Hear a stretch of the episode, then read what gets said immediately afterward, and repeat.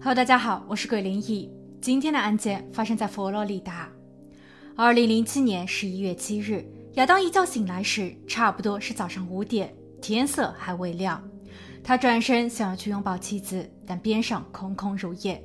他想着妻子丽娜可能是跑去了孩子们的房间，他们有两个小孩，女儿四岁，儿子才一岁半。平日里，丽娜总会担心小儿子会饿着，然后在这个点特意起床给儿子喂奶。亚当迷迷糊糊的又睡了一个小时。当他第二次醒来时，丽娜还没有回屋。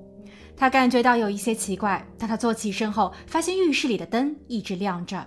他走了过去，然后惊讶的看见妻子丽娜正跪伏在马桶前，她的脚后跟朝着马桶，头耷拉在马桶对面放着杂志的篮筐上。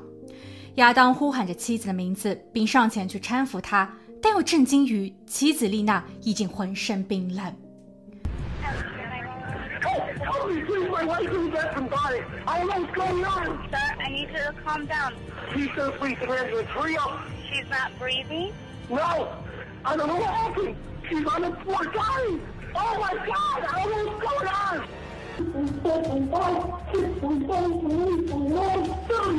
She's not breathing. 惊慌之余，亚当报了案。他根据警员的指示为丽娜做了 CPR，他还给自己的双胞胎兄弟赛斯打去了电话，几乎是歇斯底里的哭喊道：“你快过来！”十九分钟后，警员和救护车纷纷抵达，医护人员立刻将丽娜送往了医院。虽然他们做了许多的尝试，包括给丽娜插管，但最终丽娜因抢救无效而离世。站在一旁的亚当听到这一消息后，瘫坐在地。他根本就无法接受这一事实：年仅三十三岁的妻子一向都很健康，怎么就突然间没了呢？此时，探员安古洛走向了亚当，在做笔录时，悲伤的亚当回忆说：“十一年前，一九九六年，自己刚从历史老师的身份转行成为了一名房地产经纪人。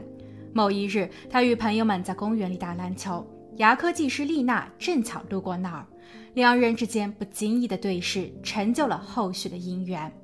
丽娜出生于以色列的一个俄罗斯家庭，她从小在丹麦长大，十九岁时移民美国。她很聪慧，精通多国语言，并且因为丰富的生活经历，她比别人更加的坚韧和独立自主。交往一年后，亚当便向丽娜求婚，并开始精心策划起了婚礼的每一细节。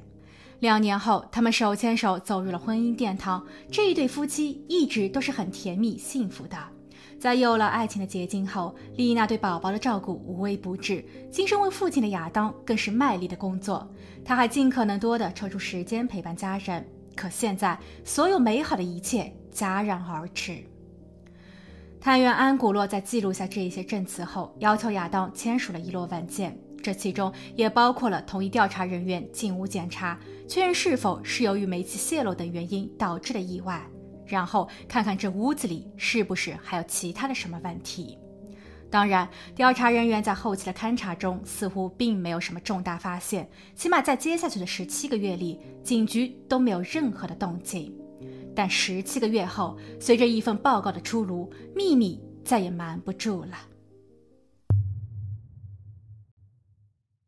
二零零九年四月，丽娜不幸的一年半后，数名警员突然包围了亚当和他的双胞胎兄弟赛斯所共同经营的冰淇淋店。正在店里忙着做蛋筒的亚当突然发现自己已被警员瞄准，而探员安古洛的手里正拿着针对于自己的逮捕令。事实上，关于丽娜的突发一直没有一个准确的说法。亚当把亡妻丽娜送往了一家位于迈阿密的检测中心。他想要确认妻子的意外可是患有什么疾病。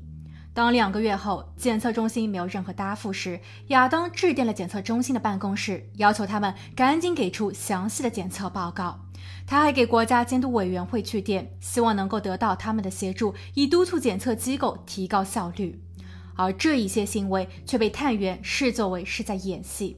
越是积极主动，并暗示妻子可能存有某些不易察觉的疾病时，越是说明亚当急于排除自己的嫌疑。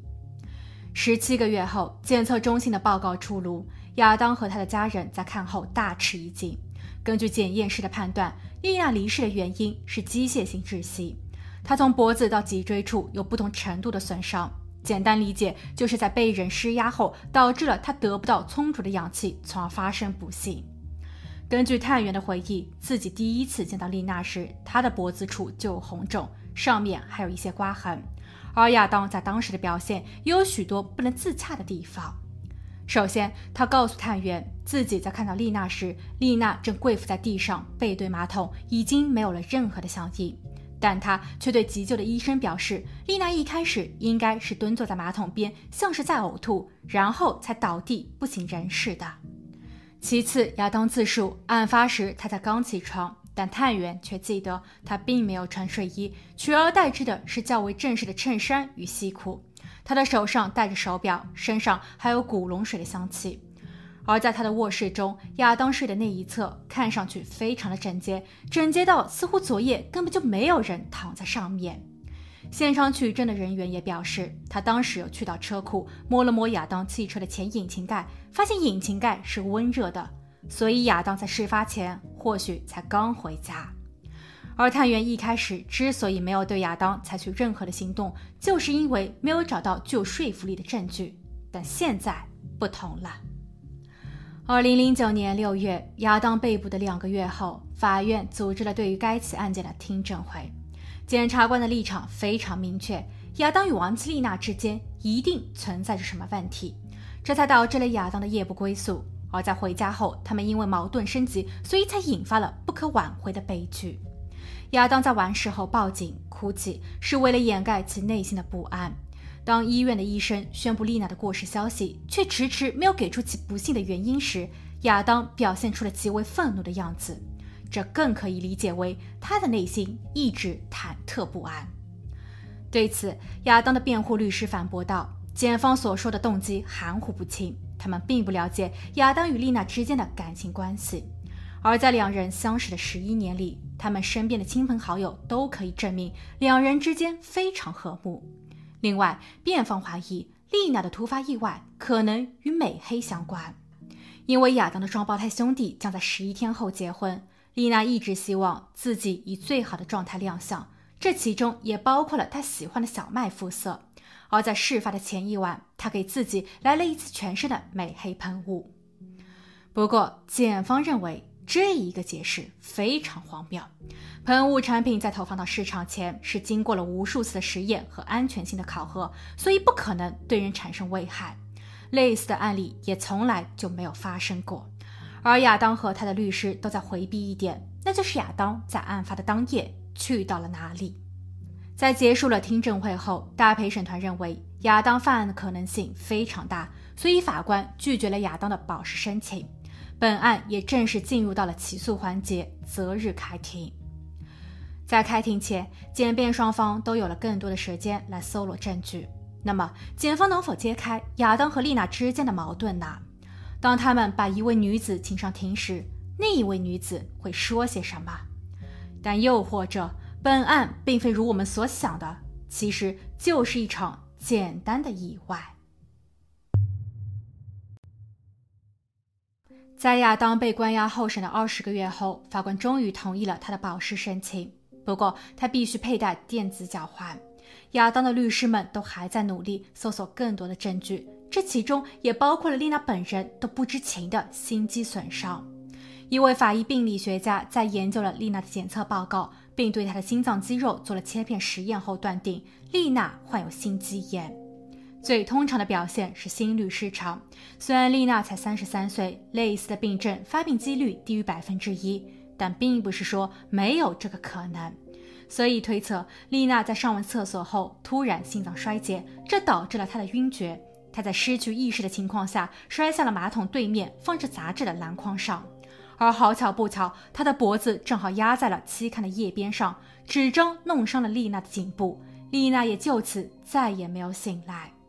辩方所邀请的犯罪现场调查员表示，他在拿到现场照片后，正对于杂志进行了调色，在调色后，可以很明显的看到杂志的侧面出现了更深的颜色。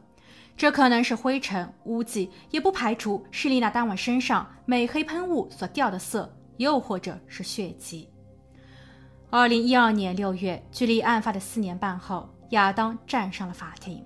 检方的观点和态度依旧没有改变，丽娜是被人所害，而害她的就是亚当。即便辩方找来了专家，说丽娜本身就有心脏缺陷，但离世的根本原因还是窒息，这是个事实。而在丽娜生前任何一次体检报告中，她并没有被检测出有相关的心脏问题。丽娜也从来都没有晕倒过，所以她在事发时还很健康。另外，负责本案的探员安古洛还找来了一位特殊的女子。该女子在法庭上作证说，在丽娜离世的两个月后，亚当便与她开始接触交流。两个人在其后的数月中保持着每周至少三回的见面频率。安古洛认为，亚当能这么快自我调整，忘却了丧妻之痛，这本身就说明他和丽娜之间感情淡漠。但此时，辩护律师举手示意。然后他走向了那位女士，提问道：“是否可以描述一下你和亚当的认识过程？”那位女士回复说：“我知道亚当刚刚失去了妻子，他需要有一个能够抚慰他的聆听者，所以我们在一起并不是恋爱，而是交心。我更愿意把这一段关系定义为是友谊。”这一个答复似乎在打脸检方，而接下去辩方提出了更多的质疑。依照检方或者说是探员安古洛的推测。亚当在出事的当晚外出寻乐，当他回家后，便与正在厨房里吃早点的妻子丽娜发生了争执。丽娜无法再继续享用他的早点，留下了半碗麦片和吃掉了一半的香蕉，跑上了二楼的浴室想要冷静。可亚当对她紧追不舍，无论是有意还是过失，总之他将丽娜解决了。但是亚当真的对婚姻不忠吗？检方是否有任何的 GPS 定位、信用卡的消费记录，又或者是手机的聊天历史，能够作证亚当在出事当晚外出过？没有，因为亚当在当天就在家中，他陪伴着妻子和儿女。另外，如果说这一对夫妻发生了争斗，那么防御伤呢？夫妻二人的手臂、手腕上均没有任何的伤痕，而案发现场也并不凌乱。第二点，关于探员安古洛。他在二零一七年十一月时才刚刚获得了探员资质。亚当一案是他第一次独立侦办。他在接警后花了近二十分钟才赶到了现场，可案发地距离警局只有一英里。事后他承认自己在亚当所处的社区里迷了路。所以说他在当天的办案过程中是不是本身就很紧张呢？安古洛曾表示，他记得亚当在案发时的穿着十分正式，还喷了古龙水。但根据亚当的自述，他在见到探员时穿的是 T 恤和拳击短裤，而当时与亚当长得一模一样的双胞胎兄弟也曾出现在了案发现场。所以安古洛会不会是由于第一次办案过于紧张，根本就搞错了对象？再者，负责本案调查的另一位取证人员是一名女警官，她在跑到现场后只是进行了简单的拍照，甚至有很多证物都没有分存带回和检测。这其中也包括了可能导致丽娜意外的那堆杂志。根据案发现场的照片，地面和墙壁上还有一些深褐色的水渍。那位女警也没有做任何的收集和检测。但在一年后倒查的阶段中，她又似乎很配合探员安古洛。安古洛怀疑什么，他便很默契地回忆到了一些线索。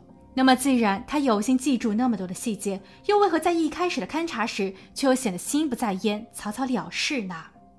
究其原因，他恋爱了。当时已婚的他与探员安古洛暧昧不清，这很可能影响了整个办案过程。辩护律师还特意跑了一次纽约，请来了资深的法医博士迈克尔·巴顿。根据巴顿博士的分析，丽娜的离世应该属于自然原因。而即便丽娜各项的体检报告中均未显示她有疾病，但丽娜的母亲出庭作证，在女儿出事的几周前。她曾向自己透露，自己感到了莫名的心慌。某一日，丽娜突然感觉四肢无力，她坐在地板上好久才缓过神来。母亲建议丽娜去检查检查，但丽娜总说自己很忙。最后，辩护律师总结说，亚当根本就没有理由让丽娜消失。他们没有人寿保险，没有不该有的三角恋，他们之间还很恩爱，还有孩子与未来。但检方依旧怀疑丽娜母亲的上庭作证是她在压力之下不得已做出的选择，因为她失去了女儿，她不想再与孙辈们断了联系，她只有帮着亚当摆脱眼前的法律制裁，要不然亚当极有可能不再让他与孙儿们见面。二零一二年六月五日，法院裁定被告亚当无罪。亚当在听到判决的瞬间喜极而泣，他表示这五年是一种煎熬，他和他的家人一直饱受非议，他也为此花费了五十多万美元的律师费以及保释金，而这一些钱只是为了能够证明自己是清白的。这是司法体系中的漏洞，好人要证明自己是好人太难了。目前，亚当依旧从事房地产业务。他加入了某经纪公司，成为了该公司的金牌销售和运营副总裁。当然，关于他的案子，还是有人会提出质疑。而检方在后续也给出了说明：探员和取证人员的私情不等同于他们不尽职或非专业。事实上，法庭上总共来了六名资深的医师，其中的四位从专业的角度都支持了检方的指控。在这，我仅补充一点。如果探员和取证人员能从一开始的勘查过程时就已经收集完整所有的证据和线索，那么后续的纷争也会减少。好了，今天的故事就分享到这，我们下期见。